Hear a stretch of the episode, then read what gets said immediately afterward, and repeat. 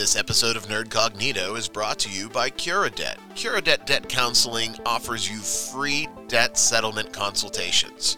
You're not dealing with the banks, you're not dealing with the credit cards. You're dealing with a company that is there to work for you and not the creditors. Hey, bad things happen. Bad things happen to all of us.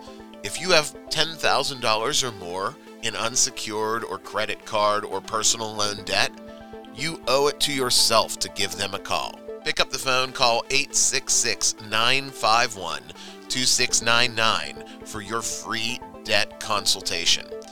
CuraDebt will work with you and provide you with a roadmap to rebuilding your credit. It's free. You have absolutely nothing to lose, but possibly the bad stuff that comes along with debt. 866 951 2699. Gather up your statements, give them a call, and take advantage of a free consultation. 866 951 2699. CuraDebt. 866 951 2699. Now, on with the show. Oh man, all right, let's kick this baby off before so I can get outside and start shoveling. I can't believe you're excited to get outside and start shoveling. I'm not excited. I just like to get shit behind me so I don't have to think about it. Bert, give me a quick sound check again.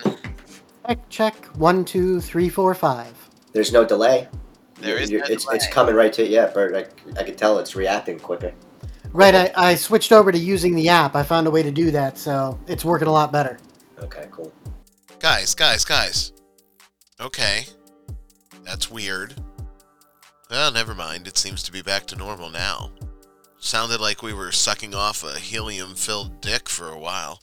But that's just Mike's regular Saturday night.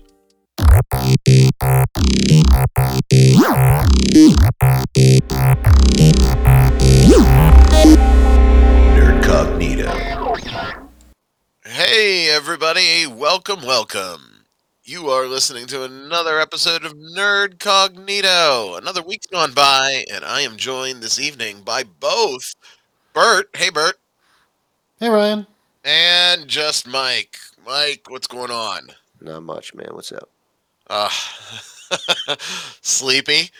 Uh, Mike and I had a little sojourn last night that went into the early hours of the morning. We'll, we'll talk a little bit about that later. How are you hanging in there today? Doing all right, man. It was a lazy half day. I've got my second win now, though. Unfortunately, it's eight o'clock. Well, unfortunately, there's like a foot of snow outside. Otherwise, I would I'm totally down for round two. But I ain't doing it in the snow, so fuck that. It's gonna be uh, make a cup of coffee. and I'll probably watch a movie tonight. Hey, I watched that Bill Burr that you uh, recommended to me last week. Um, but yeah, the gang's all here. Bert, what was your uh, what was your week looking like? Eh, you know, the usual stuff. Mostly work, you know, just tried to uh, relax. Had some family stuff going on. Nothing real exciting. I know you didn't have the the best week because you know it's it was one of those real life weeks, right? And uh, real life sucks. So, um, but we're glad you made it with us. And Bert's here because we're gonna have a full on, hard on nerd cognito discussion. Finally, finally. Of Ghostbusters Afterlife. And I say finally, you know, I guess it's technically only been out for about two weeks now. Is it that new? I didn't realize it was that new. It is that new. It's in theaters right now. Oh shit. But yeah, all three of us have finally, you know, journeyed out to the theater and seen our Ghostbusters Afterlife, and uh, we're gonna open up with that. We've got the news. I've got, uh, oh, there's one that I'm ready to explode on in the news today, and uh, we're gonna talk about where we've dedicated a lot of our gaming life to in the second half, and of course, you know, we'll talk about the boys' night out last night. So. Um, anything interesting pop up in your world this week, Mike? No, it's year end. My my work life sucks this whole month.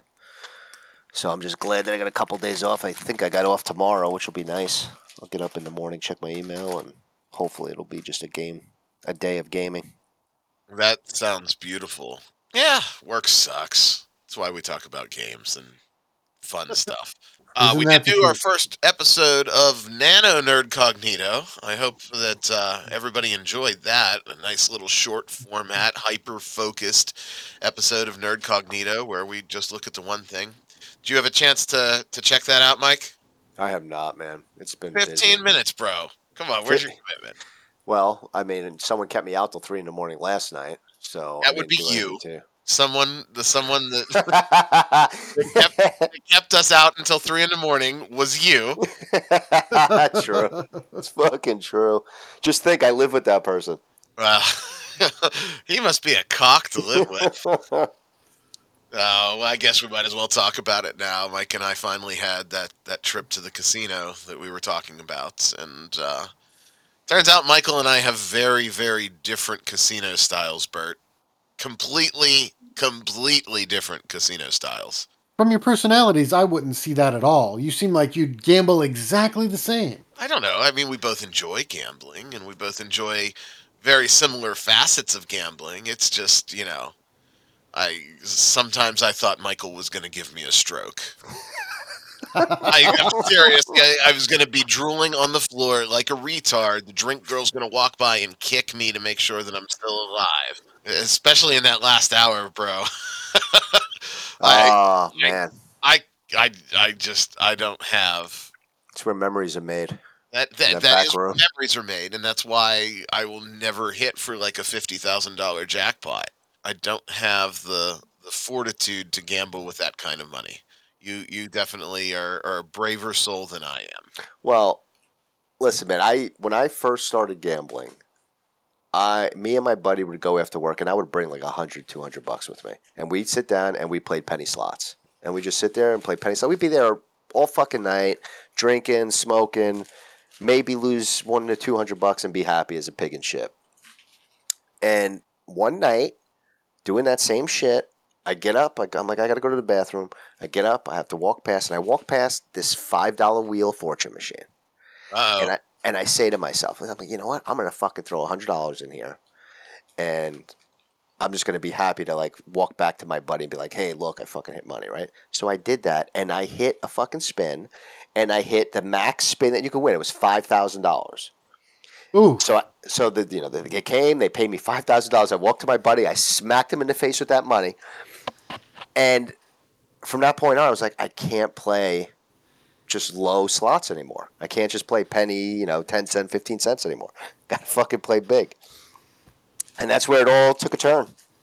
That day, I've had my share of bigger hits. Um, I I distinctly remember when I was twenty, and um, Michelle Elephant. We talked about Michelle Elephant before. Um, Michelle Elephant and I went to um, fuck. What's the city in really? in Canada with the waterfall?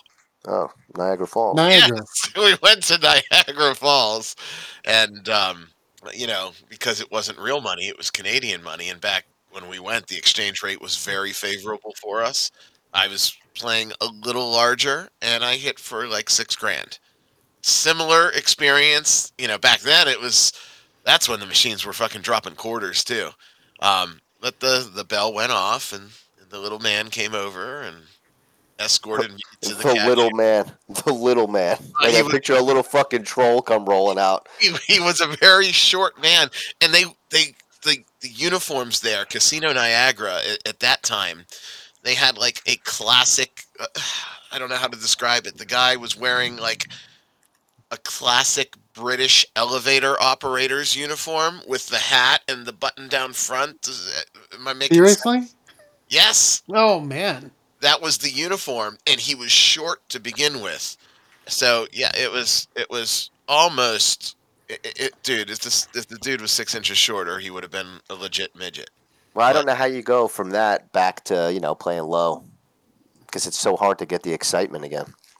the excitement's still there like i i guess i play for the experience and i'm i'm not going to win a fuck ton of money and i know i'm not going to win a fuck ton of money i'm just going to win hey if i win 500000 bucks i'm happy And then you like to play the machines that just take forever to fucking spin. Ugh.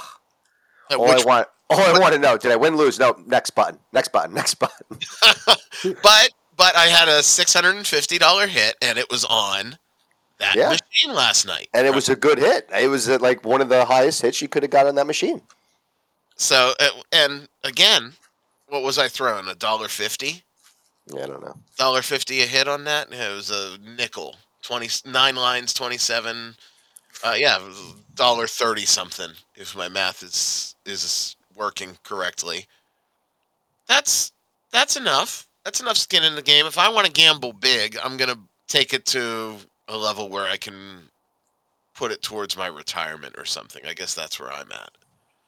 I don't know. I think I treat uh, slot machines kind of like video games. I pick the ones that are like that have the animations and the sound effects and the flashing lights and the you know, I'm I'm gonna be losing money, so I want to see something for my money, I guess.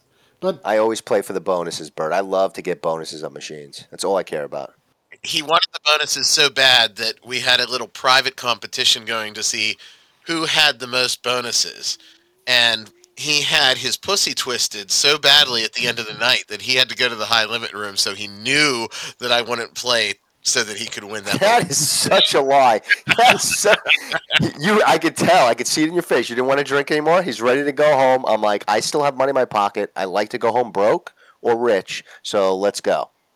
And I was not drinking anymore because I had to drive home, right? Yeah. No, I know. I know. I you, were wasn't ready. you were ready. You were I- getting ready.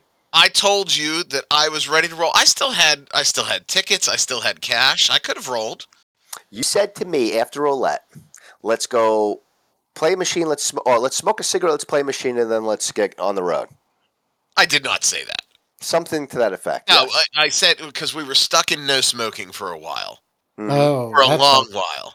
I said, "Let's go, uh, change of change of pace. Let's go somewhere where we can smoke a cigarette and figure it out from there." Ah, semantics. He was ready to go, Bert. You could see it in his face. He was ready to go. I don't know. When I go to the casino, if I play for three or four hours and wind up even, walking out with the money I came in with, uh, to me, that's a successful trip to the casino. Oh, I'm not Yeah. knocking it. We had a successful trip. We both walked out up, so that's a win, right? And True. it's not like we walked out twenty bucks up. We both walked out proportionally up to our bankroll. I don't know what I was up. I think I might have made five hundred bucks or something. I, I thought you were you were up like seven eight hundred bucks. Maybe. Yeah. I don't know. How, uh, But- why should, why do I know this more than you? I don't. Cause I just come home and I throw it on the counter. I haven't looked today, but Bert. I mean, I was down. I was down a thousand bucks, Oh my God. You were and, and I mean, this is after already going to the high limit. I hit a spin for seven fifty, and I'm like, I'm not leaving, and I just played it all and lost it all. And then I said, okay, Rye, I'm getting another thousand dollars, and I'm just going home down two thousand dollars, or you know, I'm gonna hit something big. So I took another thousand dollars out, and that's when the magic started happening. Oh, you, you took the other the next thousand dollars and you went over to the fifty dollar hit machine Fifty dollar spin wheel of fortune. and wow. raised my blood pressure to unknown levels. Yeah, what a stupid game. But I did hit a spin there for a thousand. And then, thank goodness, you got some sense and went down to a twenty dollar hit. Then we went to twenty dollars spin wheel, and I think I hit like four spins there. That That nice. that, one. that, machine made your evening. That, That machine recovered treated your me evening nice. for you. Well, I mean, in the end, yeah, it had to have. Yeah, and yeah. he's playing his twenty dollar hits, and I don't mind sitting there and chilling out and smoking a cigarette and bullshitting. But he's like, "Oh yeah, there, there's a bonus. Now I'm up. Oh, now there's another one. Now I'm up." Next time we go, it's only when we're concurrently playing. It ha- that, that's got to be the rule. Well, that that means I'm not going to be playing high limit slots. Where's the fun? You, you could play high limit slots. So we're going to be in two separate rooms, and then we just have to like re- oh. re- get back together and be like, "Hey, man, I hit a bonus. My, my tallies too. What's your tally?" Yes, That's I'll be fun. I'll be in the in the general area with the blue hairs, fondling the seventy year old titties next to me while you're in the high limit slot. So No, I could play. I could play dog shit slots for most of the day, but once it, once I get ten drinks in me, I think it's time to move on. Now I've seen I've seen people hit crazy on stupid things too. My uh, my wife Jen likes to play the slots. We went the one night. I think she, she I think her bet was like four dollars, and what she won fifteen grand. So hmm Well, how about this? So last time I was in Vegas, I was staying at Aria, and my I've buddy was. Aria, do you like it? I, I- I like the hotel itself, but I don't like the placement of it, and that's part of the story. Like, because it's set back, so Right. you have you have to like you have to walk for like thirty minutes just to get to like the main strip right in front of the Aria. The way it's set up, it's awful. So uh, yeah, so there's my buddy. He's staying at like the Bellagio or something, and I'm like, dude, just come to the Aria. This is I'm already playing. So he's bitching. He comes to the Aria and he comes in and he just starts bitching at me about, you know, oh, this fucking place. It's why are you staying here? It's set back. It's such a pain in the ass to get to. All he does is bitch. And I'm playing like roulette or something. He sits down at one of those lightning machines that with the where you need the six balls. Lightning machines. Okay, yeah, but here's the best part of it. He doesn't even hit the bonus. It just randomly. You know how some machines just randomly award you something? Yes. Yeah. It randomly awarded him the progressive jackpot. Awesome. He, he didn't hit no bonus, no bonus. Here's twelve thousand dollars just for sitting down. Nice. I was like, what the fuck? I never heard. I never even. I didn't even think a machine could do that. Here's a random, the max thing that everyone's playing for. Here it is, twelve thousand dollars this machine. It's like you're the luckiest motherfucker alive. Well, that's because, you know, the machines rely on us to suspend disbelief as to how they work, you know. We have a lot of fun. Go, oh, look, we almost hit this. We, we didn't almost hit anything. It's a random number generator. Yeah, but I didn't think it ran. Like usually when they give you random stuff, okay, they give you something. I didn't think it gives you the max thing that you could fucking get. I, I, I assumed that any valid payout could come up in the RNG, and he just happened to, to hit it right. That, that's, I mean, great. I'll take a progressive, but um, that's a bummer that there wasn't like a build up to it. It's just boom, there you go. No, no fuck. Great, he was Pap. Who cares? He didn't even have Oh, to yeah, click the button. He had a losing Yeah, reel, right. and then his machine pops on him. He's like, "What the fuck?" And then it just says, "Here, here's twelve thousand dollars." I was like, "You got to be kidding me!" That's So insane. you were at Aria. He was in Bellagio. I I tend I like classic. I, I my favorite still still good old Caesar's Palace. Or I um, love Caesars. I love MGM. Caesars. I like to stay in the MGM too, if I want to be down that end of the strip. You know, Yeah, it's too far. Is that the no? Mandalay Bay is the other one. That's too Mandalay far. Bay is the one that's all Yeah, the way yeah. down. MGM is um, a block up from where Aria is. Anyway, interesting night. Um, Ryan's content to to piddle away and and, and get my my two three hundred dollar hits and that doesn't do it. Mike Mike's gotta go big or go home. But in the end, he end up in the same spot. So it's yeah, no. I- we had a good time. That's really all that matters. And uh, we got one last hurrah in here before you know we can't open our front doors because fucking nor'east. Is it a nor'easter? I don't even know what it is. It's just a really bad storm. Let's let's talk about the film, gentlemen. Ghostbusters Afterlife.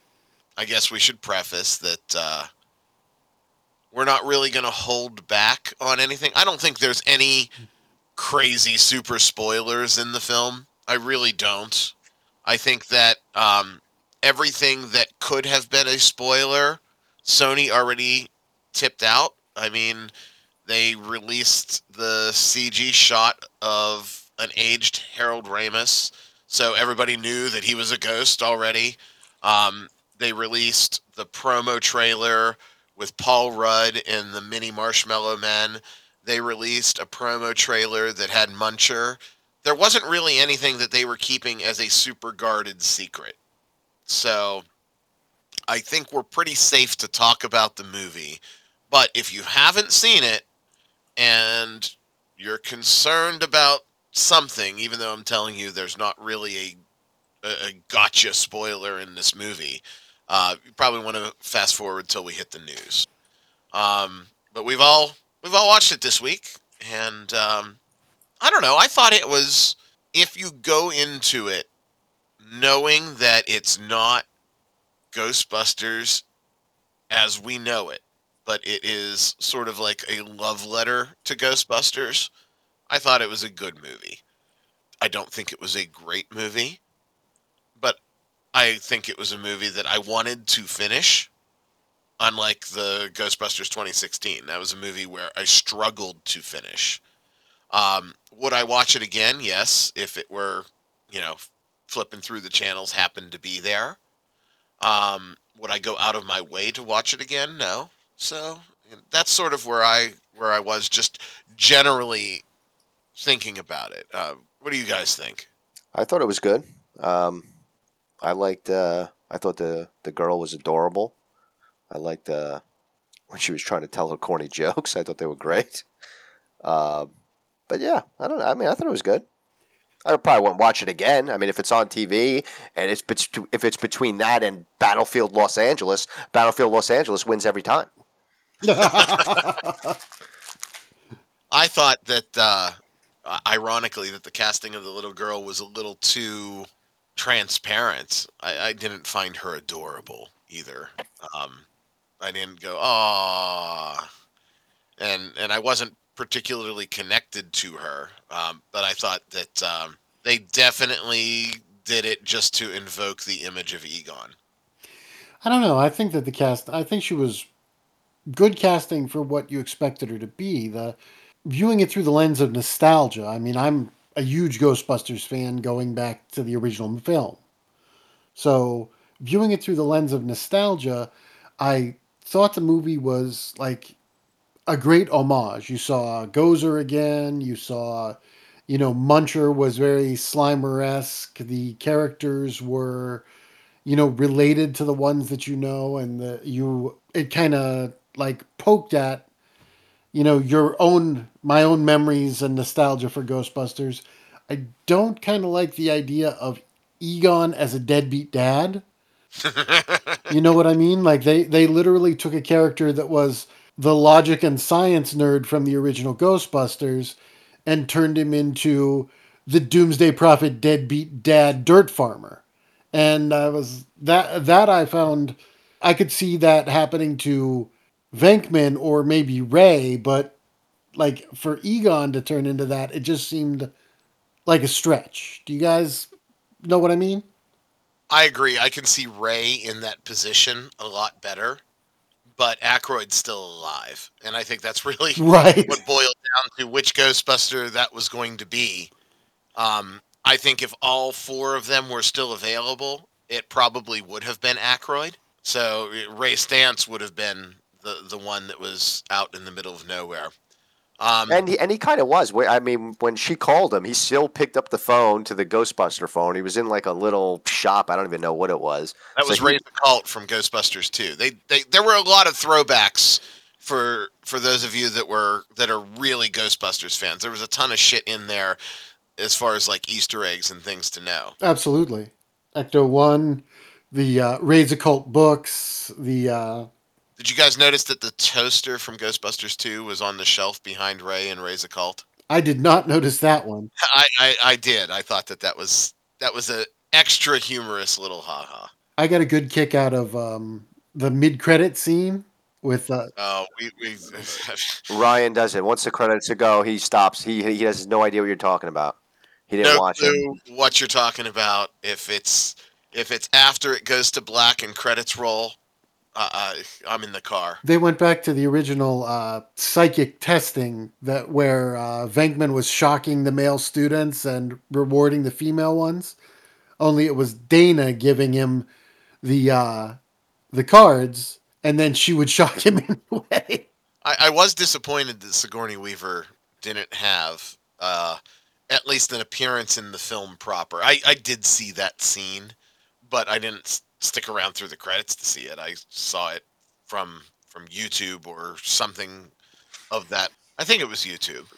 Maybe it was on some sort of social media. But I, I did see the scene. But uh, yeah, And Sigourney Weaver was. They made Sigourney Weaver look really good when she was possessed.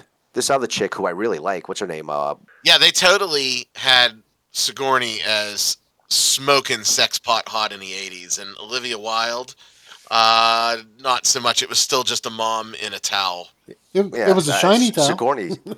it, yeah, it was like made of ice crystals. I did you guys feel that they were reaching a little young with the audience too? Because if you think about Ghostbusters as we know it, it was an adult science fiction comedy, and this one definitely was skewing more towards tweens, teens. Yeah. I agree, and you know there were a lot of ways that they could have gone with this. Like I, uh, when I went in, like I didn't really see any of the previews really before I went in, other than the one with Paul Rudd and the mini Stay Puft guys. So I didn't know where it was going initially, and then of course as soon as I saw like first five minutes I knew where it was going. Like after Ghostbusters and Ghostbusters 2, I figured that it would talk about, you know, Dana's kid or, you know, like sort of a passing of the torch and instead it went to like children with proton packs. So I can see it what you mean about it skewing young. Yeah, I, I felt like I was a little too old to be in that theater. And, and again, love Ghostbusters, good movie, but I wanted it to be a little more for our generation. And I get what they did marketing wise. Our generation is gone. You know, we're not the focus anymore. They want those younger dollars and they're trying to introduce this whole new millennial generation into the Ghostbusters mythos. Well, I, I think they see the uh, the success of Stranger Things, and they even casted the dude from Stranger Things in the movie. So maybe they were going for that feel. True. I, Yeah, I, he- li- I like the little uh, the little Asian kid too, the, the fucking podcast kid. Yeah, I fucking thought- He was podcast. cute as hell. I'm gonna give Paul Rudd credit too. You know, he took He's the man. I yeah, like Paul yeah. I mean, it was a very tongue-in-cheek approach to the character that he was playing, and um, I, I, I, I dug it. I dug it when he was the the summer school teacher. I dug it when he was the the keymaster. Uh, I, you know, he, he he went all in on it. Right, but that Paul Rudd always goes all in. You could cast him as freaking anything and he would, you know, give 100%. Um, one thing I didn't realize until after the movie that um, Jesus. Say that again. I had to take. I had to move my headset. What'd you Oh say? no, I know, I know. You're you were exfoliating. I, I didn't realize until after the movie that uh, Ivo Shandor was J.K. Simmons. oh, really? Yes, yes. I thought uh, like like did not make the connection at all. Yeah, I, I recognized him. I couldn't tell. Did I, you? I didn't know his name was J.K. Simmons. What what is he in? Um, Uh, most famously, he is the farmer's insurance guy. yes, yeah, yeah, yeah, exactly. You Yeah. know, he's uh, Vern Schillinger, the anal raping Nazi on Oz. Oz. Yeah, I recognized him, but he, his part was so short.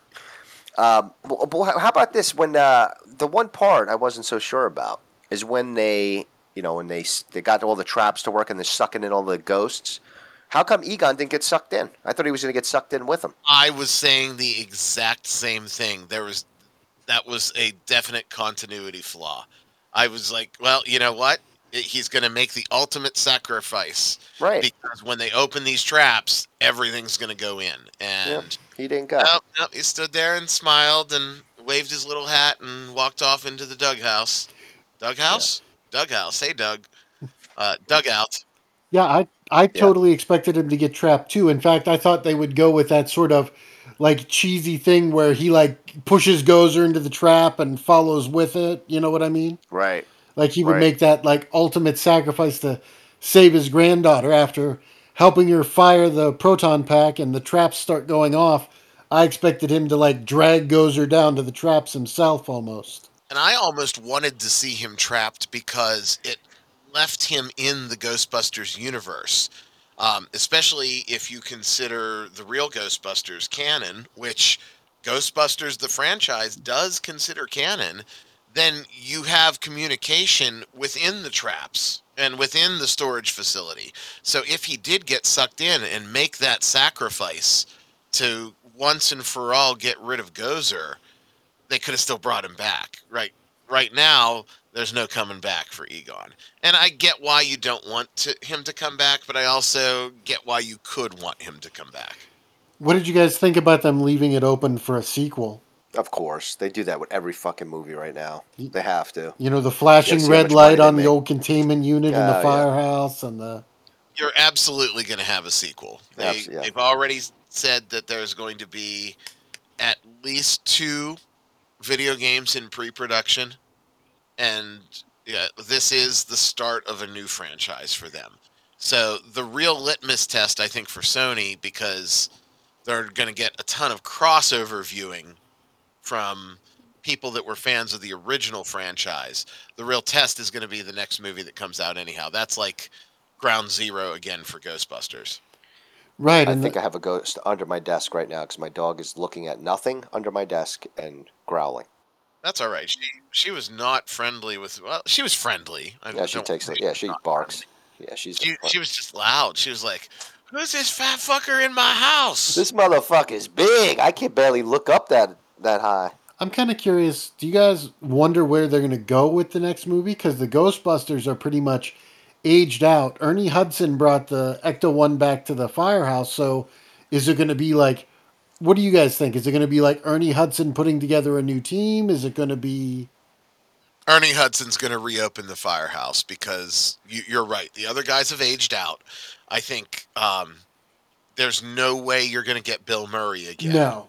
Uh, Dan Aykroyd, as a writer, will put himself in in a minor capacity, I believe. But I think it's really going to be Ernie. Hud- and Ernie looked great. I mean, black don't crack, man. Ernie looked phenomenal. And I think Ernie's going to open it up and start a new team in New York because the old containment unit's going to go boom. And um, they've already sort of set the table for that. They said how he was paying the bills and maintaining the old firehouse. Even before the end, they, they were talking with him about he was financially supporting all of the stuff that was Ghostbusters. So Plus Red. yeah, I think the next one the next one is going to be the reboot of Ghostbusters New York. It did feel weird not to see New York in a Ghostbusters movie. True. Very true. Like, uh, you know, you don't expect a Ghostbusters movie to take place in like the middle of nowhere, farm town, you know, buttfuck Egypt, middle of nowhere, USA. Anything that you absolutely wanted to see on the cutting room floor, guys?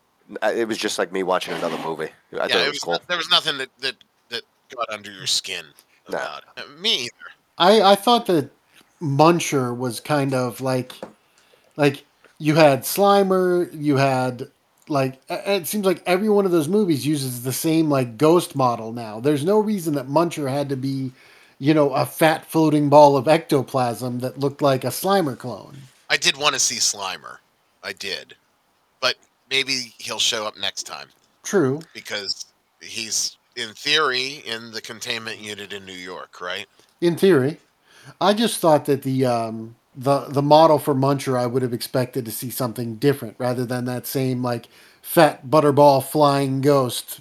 Only this time it eats metal and spits bullets. I think I would have liked a little more, I guess, attention to real detail. Like, oh yeah, we're we're in this town that's an abandoned mining town in present day United States of America, but you know, there's a functional mining elevator and an open and an open fall of 300 feet into a shaft on top of this mountain where everybody hangs out. It's the movies.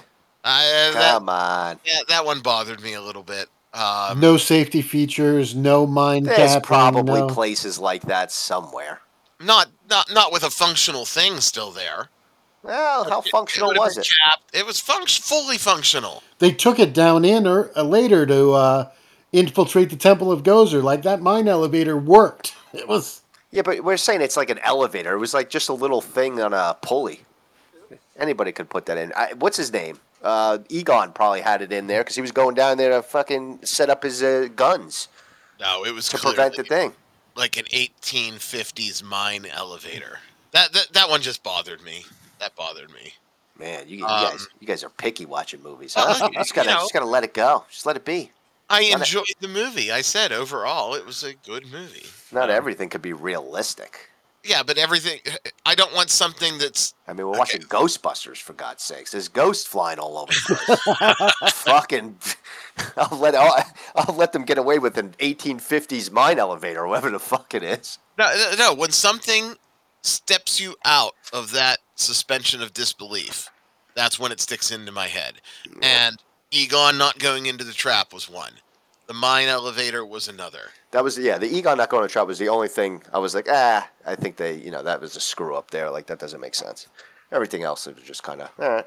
I mean, these little kids are sitting there freaking handling all these guns. She's on a fucking the the chair out of the truck, just shooting shit. I mean, that's Well, She ain't again, that love to see 10 years on all of the primary characters. Yeah. I would Yeah, have loved it Stranger them Things. not yeah. to have been kids. They could have been, you know, CW somethings. Hey, CW went bankrupt, by the way. Um, they could have been CW aged, and then had parents that were parents aged, and it would have been better. I I don't, don't, know what CW means. floozy twenty somethings.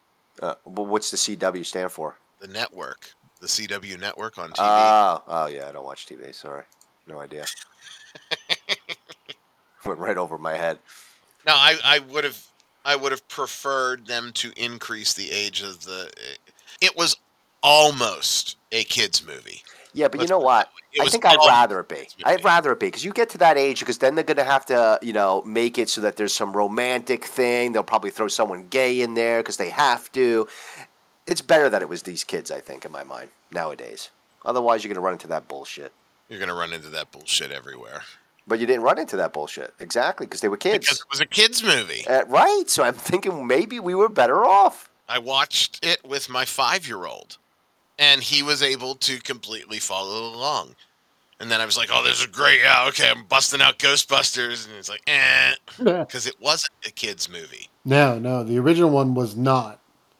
You know, smoking, drinking, you know, property But we watched destruction, that as a kid, though. oh yeah, Yeah, I Right. watched Ghostbusters over and over and over and over again. In fact, I blew out the first copy that I had on Betamax, and I had to buy it again. Yeah, but we say it wasn't a kids movie, but I think we were. I mean, we were all kids when we watched it back then. true. All right, It's well, definitely more yeah. grown up. The world wasn't pussified exactly. back right. in the day. Hey, did you hear it, Mike? I did. I heard it. So I heard it. no more pussies. I'm gonna I be- mean, that. Sigourney Weaver. I mean, I, I was man. oh! She was a smoke show in that, and she's not an attractive woman. No, she is not. She uh, like on the surface, she's not an attractive woman, but if you think about the iconic, sexy things that she's done, I mean, uh, Alien, her in her underwear in the closet. So Yeah. Yeah. yeah. man, Yeah. it was better than the Sears catalog. There were some Yeah. nipples in my underwear for that. scene. oh God. Uh, I just remember her having nice legs as uh, the fucking in Ghostbusters when she was well, I've possessed. never been a big boob guy. You, you- you know, I, I I've kind of always been a, a little boob guy. To be to be honest, I mean I like boobs, right? Big or little, even if they're little, you can push them together and have one bigger one. But um, so it wasn't. How did I get on this tangent? I don't know. You're you're you're perverted. no, You went there yourself, man. We didn't. We didn't drag you in this. Yeah, we did nothing. final thoughts on Ghostbusters Afterlife, Bert. Uh, good popcorn movie, worth a watch. Not sure that it's something that I would, you know, sit down and watch over and over again the way I did the original. Mike, final thoughts. I, I agree 100% with Bert. I don't think it's like a cult classic like the original Ghostbusters, but it was entertaining. I agree. Good movie. Good, safe movie that you could take the kids to. Um, and I think that was probably the target. It was, oh, dad likes Ghostbusters and he can take the kids to see this movie. And uh, they pulled it off. Gozer looked good. They got in the Are You a God joke. Ev- you know, everything that you wanted to pay homage to the series was there. So pay full price, discount theater, or wait till it streams. Bert? I would say discount theater, worth seeing it on the big screen just for the effects alone, but uh, not something that I would pay full price Saturday night to take the wife to. Mike? I am all about sitting in the comfort of my couch and watching shows, so that's where I would watch it. And I think that for the ham and eggers, it's a discount theater type of movie, unless you are a super Ghostbusters fan, and then then you go and see it proper. All right. Well, there you have it. There's Ghostbusters Afterlife in a nutshell. What do you guys think? Let's take a look at the news this week. What do you got for news, Ryan? Oh, I've got some news for sure. Um, we talked about The Witcher season two a couple episodes ago. The Nielsen numbers are out, and The Witcher season two is the number one streamed show by more than a two to one margin. The Witcher season two blew everything away as far as streaming minutes. Uh, now Nielsen, you know, the ratings people collect the, the streaming minutes too. Um, next in line, uh, Coco Melon. Does anyone know what the fuck that is? I have no, I have no idea. idea. The hell is Coco Melon was number two with 840 million minutes, but not even close to The Witcher, which was 2,191 million minutes streamed. What is it called? Coco Melon? Coco Melon, C O C O Melon. I'm almost more interested to see what the fuck Coco Melon is. Yeah, songs for that's- kids, nursery rhymes and kids songs. Coco Melon. I just looked it up. Oh, it's like a cartoon or something. right, like it's a So then the Okay. closest. Okay, okay. So the closest television show would have been the number three one, which was Criminal Minds, at 631 million minutes. But here's what's interesting: Witcher, 16 episodes, 2,200 million minutes streaming. The, its closest competitor, Criminal Minds, 317 episodes, 631 million minutes streaming. plus that show So- went off the air how many years ago? Criminal Minds hasn't uh, wrapped up. Christ. I mean, I have the whole list. If you want me to go down through the list, it's uh, uh, after Criminal Minds, Hawkeye from Disney Plus, Lost in Space, The Unforgivable, Seinfeld, NCIS, Back to the Outback, and The Woke Wheel of Time on Amazon. oh, Did I say that? Address The Woke Wheel of Time. Mm. Did anyone try to watch it? I don't even know what you're talking about. No, I, I have not. Um, you know, the the books kind of like died out after a certain point. I tried. To, I read the books in high school, and after a certain point, I just lost interest. Like they they really stopped holding my interest after a while. I assumed the show would be the same, but I I could give it a shot. Give it a shot. But uh, yeah, Witcher crushed it. Crushed it. I mean, can you blame it? We we all enjoyed the season two season two of The Witcher. There were certain things that we would have changed, but we all watched every episode. Absolutely. Uh, it was probably the best show that uh, that I saw that was new this year. Let me ask you guys a question. Do you think cancel culture is the death of strong opinions? It seems like you can't hold a strong opinion if you're in the public eye even the slightest. If you believe something to be true, you can't defend it or you're going to alienate massive amounts of people or just the crazy ones. Cancel culture is a slippery slope to the death of the First Amendment. And again, I'm in a weird political space because I definitely don't identify red or blue like people like to say, but I, I'm very liberty minded. And if someone wants to say something or have an opinion, have that opinion. And if you can back it up and have a strong opinion, have that strong opinion. So yeah, cancel culture worries me, Bert. Not for me because I'm old and grizzled and I've, you know, already done most of what I'm going to do. But it worries me for my five year old son because what's he going to do if he has a justifiable strong opinion one way or the other towards something? And that's why I don't have kids. One, one of the reasons. One of the long list of reasons. For some reason, Mike, when you spoke up, I thought for sure you were going to say, That's why I don't have opinions. that's why I keep my opinion to myself. Fair. No, I agree with you 100%. I mean, yeah, at, you go one way or another if it's not in the middle where 50% of the people are going to be against it, 50%, like, you can't. No matter what, you're going to get shot down by someone. And that's when you put on the bulletproof vest and you say, hit me. Yeah, I don't give a fuck. give uh, and if i'm having a conversation that that's more polarizing with someone i want to hear a logical and reasonable argument that counters my point but i also want to hear it without name calling and without canceling and without you know all of the baggage that goes along with it so i don't think we answered your question bert i No, I think we did. Yeah, I, I agree. I think cancel culture is to actually, yeah, it's to reduce the amount of, or the, the number of people have strong opinions one way or another because they're to be worried about, you know, the, the repercussions. Fair enough.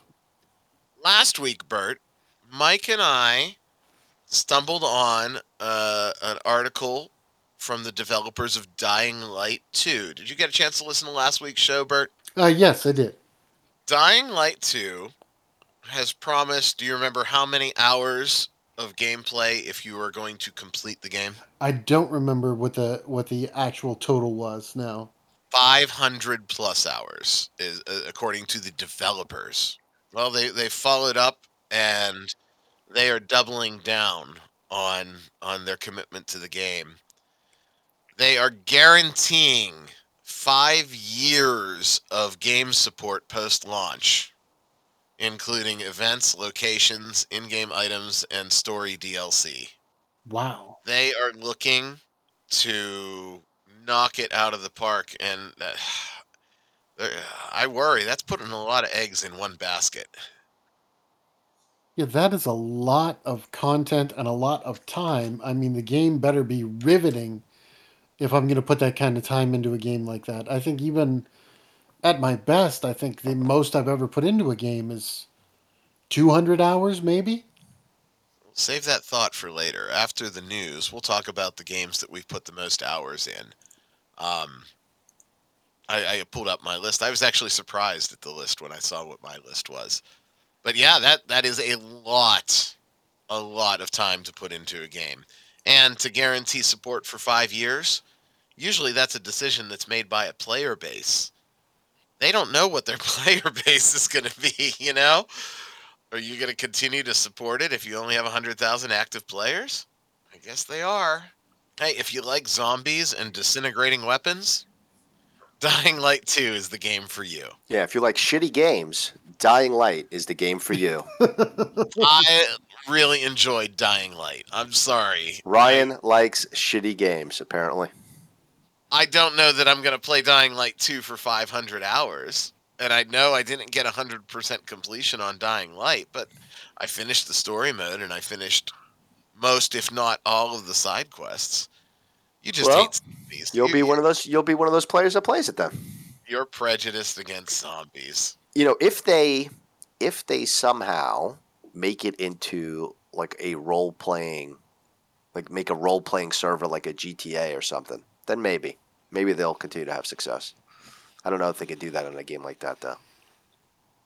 That's a good question. I don't know. I don't think that that role playing is the bee's knees. I think it's a very very small community that's just being made very very popular by people that are influential on on YouTube.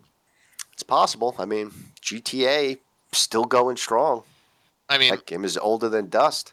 well, let, let's use the the Dungeons and Dragons example, right? What is the quintessential and I'm doing my air quotes with quintessential Dungeons and Dragons broadcast right now. Critical Role, maybe. Cr- Yeah, yeah, Critical Role, right? Yeah. It has a shit ton of viewership too. What do you mean? And if you watch that and listen to the campaign, it doesn't sound like a campaign that's terribly fun.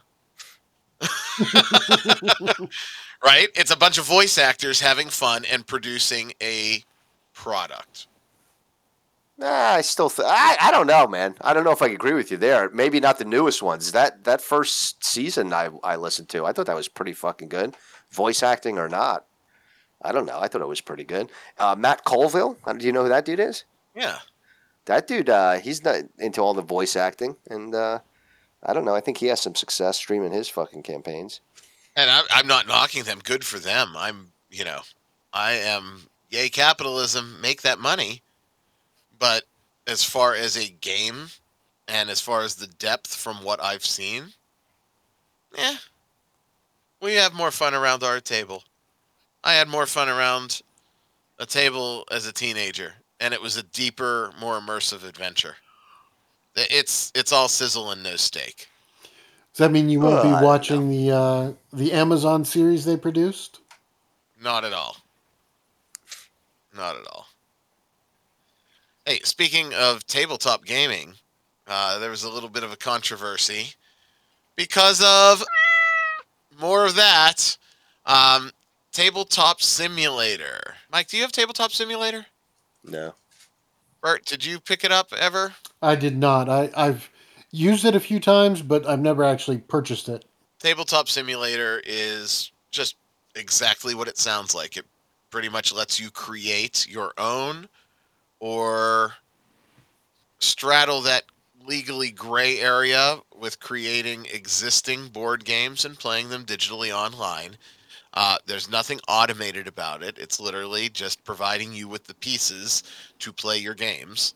Um, and there's a huge community that, again, straddles that legal gray area um, that provides their own custom takes on various board games. But built in, baked into the program, as the developers like to say, was a chat feature. And the chat feature was self moderating. But uh, the problem is in our society, someone decided during a game it was the perfect time to announce that they were gay. Because, you know, that fits in when you're playing a board game. Hey, I'm going to come out now. Good for you, sister. You came out. The auto moderation kicked her from global chat and temporarily banned her. Because I'm sure gay was one of the flag words, right? Hmm. And I'm sure she probably used other gay words. Not gay. You know what I mean? Gay-ish word. This sounds terrible if it's taken out of context, but uh, LGBTQIA plus alphabet people words, and it probably was enough to get her flagged in the AI, and it kicked and banned her. So the computer made a mistake, right? Well, Right. you know how the world reacted, or at least the vocal 3% of the world. It was the end of the world. They went on a Steam review bash campaign against Berserk Games and Tabletop Simulator. And like every good corporation should, quote, we apologize for hurting the tabletop simulator community especially those from the LGBTQ plus community. Berserk Games said in a message posted to Twitter. With Global Chat, we only ever intended to create an open platform to discuss the hobby we all love. However, we have obviously fallen short of that standard. And so, we have decided to officially take Global Chat down for good. They removed the feature from the software. Wow. So there's no chat feature at all now. Nope. How do you play a game online and not chat about it to the people you're playing with? Discord. So instead of being a all-in-one solution, now it's not an all-in-one solution. Set up a separate audio, whatever. Yeah. That just seems like a hassle. Fine. You want to apologize? Apologize. But but don't apologize for shit you didn't do. You say, "Our AI made a mistake. We've reached out to this user. We've had a conversation with this user." Carry on. Right. Or even if they come up with something they say, due to, you know, uh, an unforeseen programming issue with the AI, it flagged this as, this appropriate message as inappropriate and triggered this activity. We're working to correct the issue with a patch or a programming update or something to try to avoid this situation in the future going forward. Even if it was moderated by a human being, Bert. Hey, one of our and it wasn't. It was it was an AI thing. There there is no human moderation. I'm just taking it a step further Sure. as an example. Let's say it was moderated by a human being. Yeah, our person fucked up. Guess what? Shit fucks up. I make mistakes every day. I own those mistakes. I don't apologize for them if there's not a need for an apology. There's not a need for an apology here. Sorry, sister. Your feelings got hurt. The AI bot screwed up and it ruined your coming out party during a board game? Question mark? There's no damage there. That didn't harm the community. If anything, it would refine the software further because hey, if the AI was triggered here, how could it also be triggered here, here, here, and here to improve the overall experience? Nope. The easy solution, we're going to pull the plug and kill the functionality. Pussies. Thank you. Yeah, I mean, it's one thing to suspend a function to fix it. I've seen that happen to all kinds of functions with all kinds of programs. But if they're literally removing that feature because of an autocorrect issue without reviewing it, that just seems like they're just bowing to the to the screaming masses at that point.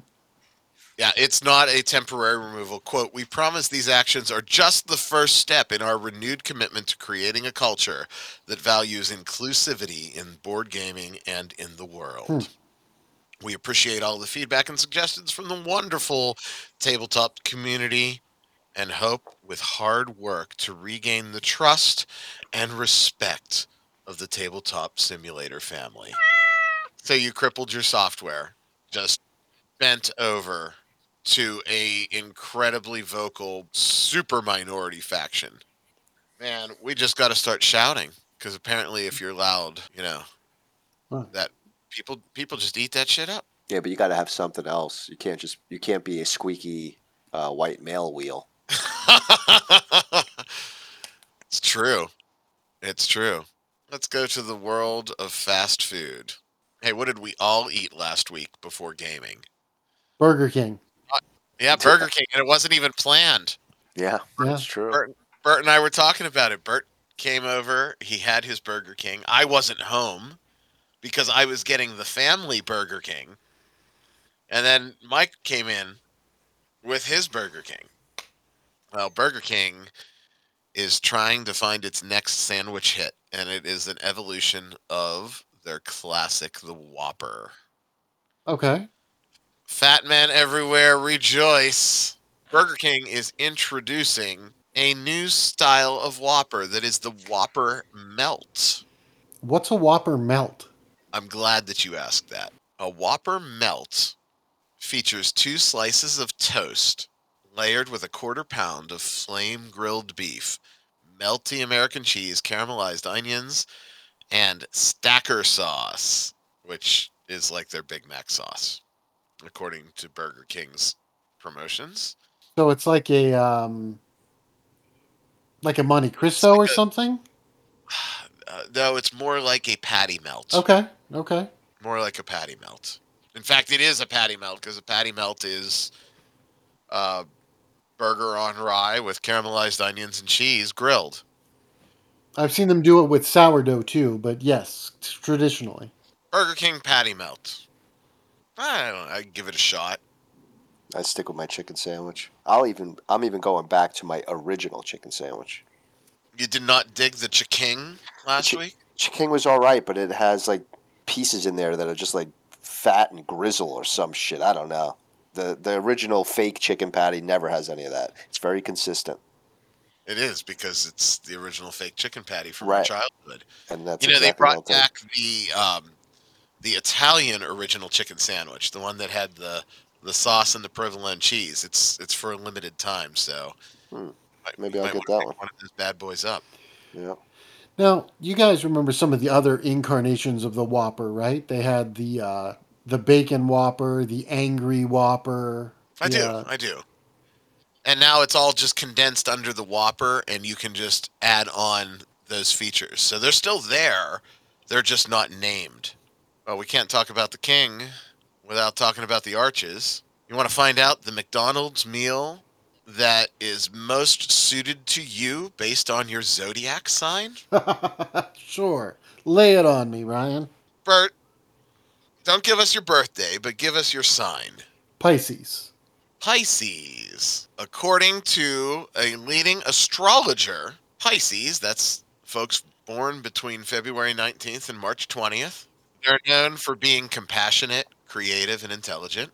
Pisces feel things deeply and have incredibly strong gut reactions.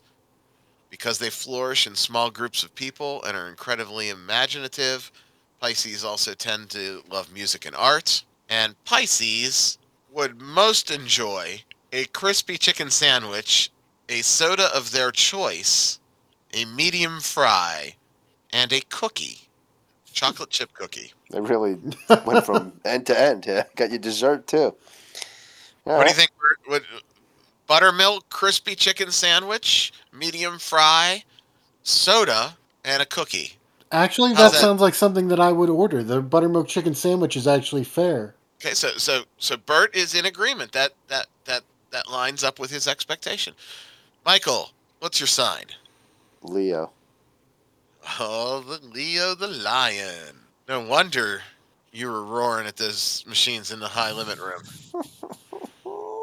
Leos are July 23rd to August 22nd. Identify with courage, self confidence, and good humor. Zodiac signs love to make an impression, even if it's to an inanimate Wheel of Fortune machine that makes Ryan want to puke.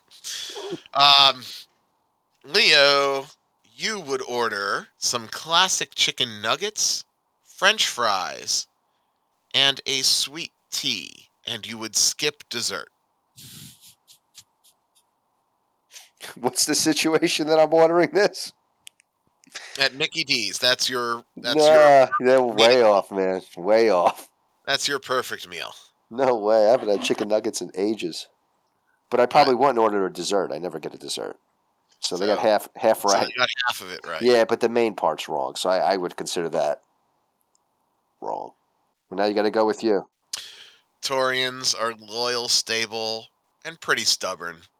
Um, practicality is a dominant trait of Taurus, and uh, we're willing to see another point of view, but we won't flip flop on our opinion just to make someone happy, according to this astrologer.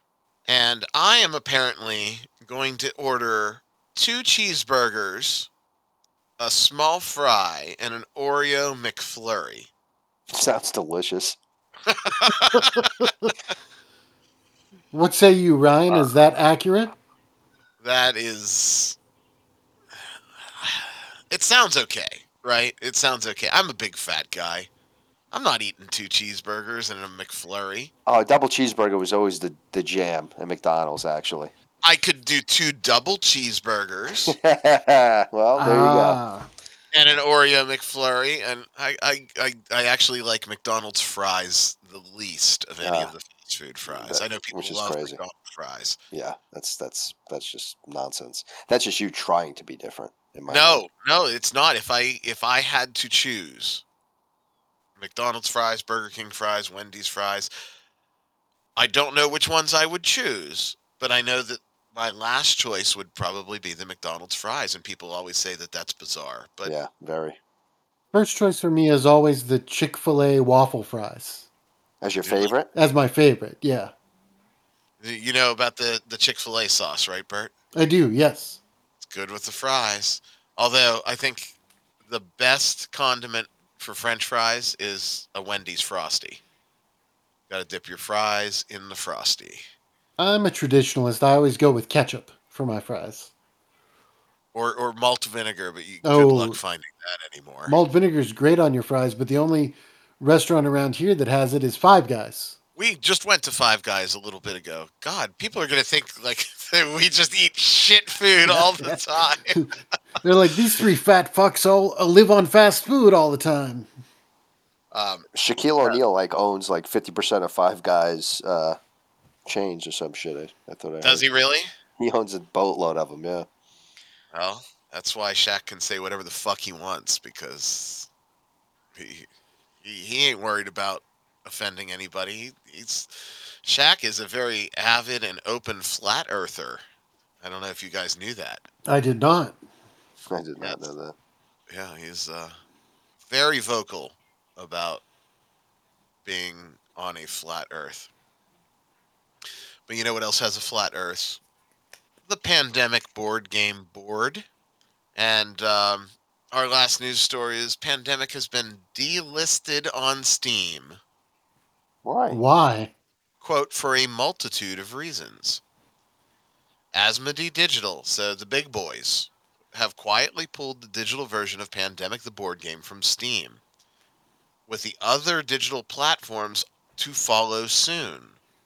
While perhaps not a board game that everybody wants to play, and I disagree. Pandemic's Pandemic's fun. It's old, but it's tried and true, right?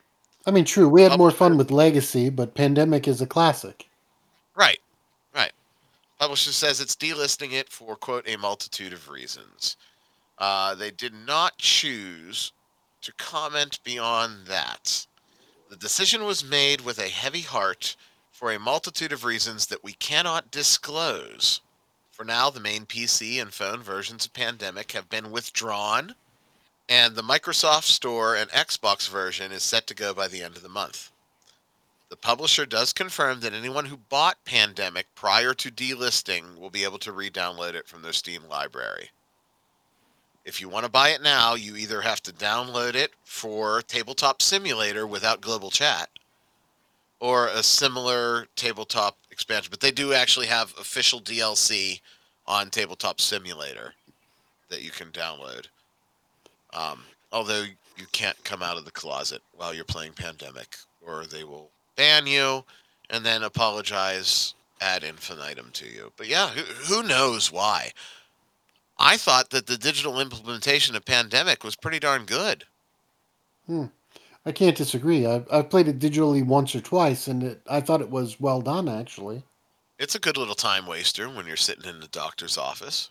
Interesting. Yeah, but no idea why they pulled it. It just says for an undisclosed number of reasons. Yes. Huh. Everything. Uh, maybe it's all politically driven. I don't know. I almost hit the button, but I don't have a reason to, and I'm not going to hit the button when it doesn't count. Um, we'll follow up next week. I'm sure something will come out. Or, you know, it's Asmodee. They're big enough and their PR engine is large enough that they could just pull it and say, we're not telling you why, and no one's going to question it because no one wants to cut out 50% of their board game or digital board game distribution. So we shall see. But that, boys, is this week's news. We sort of alluded to it before, but uh, we've all logged our fair share of time in video games. At the top of the show, before we went on the air, I said to everybody, pull up your Steam list of video games. Or in, in Bert's case, because Bert is not a huge PC gamer, I said, you know, look over your console histories and sort your games, if possible, either mentally or actually, based on the number of hours that you have played them. And uh, let's reveal what we've got. Who wants to go first? What is their number one game? Dragon Quest Eleven is my number one game played on Steam. I never finished Dragon Quest Eleven. That's what it takes to get 100%, brother. How many hours did you have into it? 136. 100% too. hmm Bert, what was your biggie? Uh, the re-release of Skyrim for the PlayStation 4. Excellent. I, I actually expected Skyrim to be higher on my list than it was. Um, who can't spend hundreds of hours in Skyrim? True. Um, d- now, does uh, PS Network or PlayStation Network give you a, a breakdown of your hours, or is it just that's your top game? no, no, I can I can get a rough idea from the save file. It looks like a little over 200 hours in. Nice, nice. Well, I win the prize, guys. I have 1,396 hours logged in City Skylines. That's ridiculous. Wow, that's insane. I literally played that game for like three hours, maybe. I can't get past there's no fucking tutorial. Yeah, my number one game was City Skylines. I knew that that was going to be number one. I was surprised with, with the rest of my list, but I knew City Skylines was going to be number one. There's actually some new DLC coming out for City Skylines this month. Can't wait. It's I just uninstalled City Skylines so I can make room for all the Final Fantasies. Uh, oh, let me see. Number two is No Man's Sky with uh, almost 700 hours. Wow. Uh, number three was Fallout 4 with 607 hours. Dude, your number five is going to beat my number one. Number four surprised me. It was Metal Gear Solid 5 with 398 hours. And number five was Oxygen Not Included with 386 hours. So, uh, Yeah, your to- your fifth one beat my top I think my top three combined. Yeah, same here. My second one is XCOM 2 with 79 hours. My third is Civilization 6 with 72 hours. My Then second Gloomhaven is, and Tainted Grail. my second is Fallout 4 with 135 hours roughly. My next one after that was Final Fantasy 15 with 102 hours. Final Trying- Fantasy 15. Which one is that? That's the the the latest console version. Uh, I think on. Is that the um, one where you have the like you have a car and it's like future more futuristic? Right. I You mean, have a I couple of spent dudes with you. right. I spent all my time trying to learn all the secret recipes, find all the fishing holes, redesigning the car. Like, there's all kinds of things you can do in that game if you Yeah. want to just goof around and not finish the story. And That's the one where I couldn't wrap my head or couldn't wrap my head around the control scheme. it was yeah. action too. It wasn't turn based either, right? It was Correct. like you had to actually fight. Yeah, Yeah, it was an action-based RPG. I couldn't get into that one either. And then after that, it's Persona 5. And uh, then we're into things like Final Fantasy 7 uh, remake and things like that.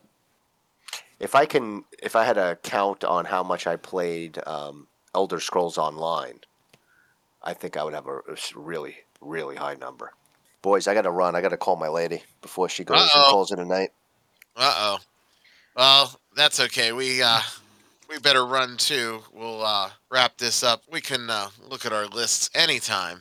And, you know, we spent a little bit of extra time on the news, so the point is everybody wastes a lot of time, but no one has wasted time like I have wasted time building fake cities. That's right. So uh, hopefully next week we won't have to use the sound effect quite so much. My name is Ryan David. I've been joined this week by Bert and Just Mike, and we'll talk at you again next week on Nerd Cognito. Later. Nerd!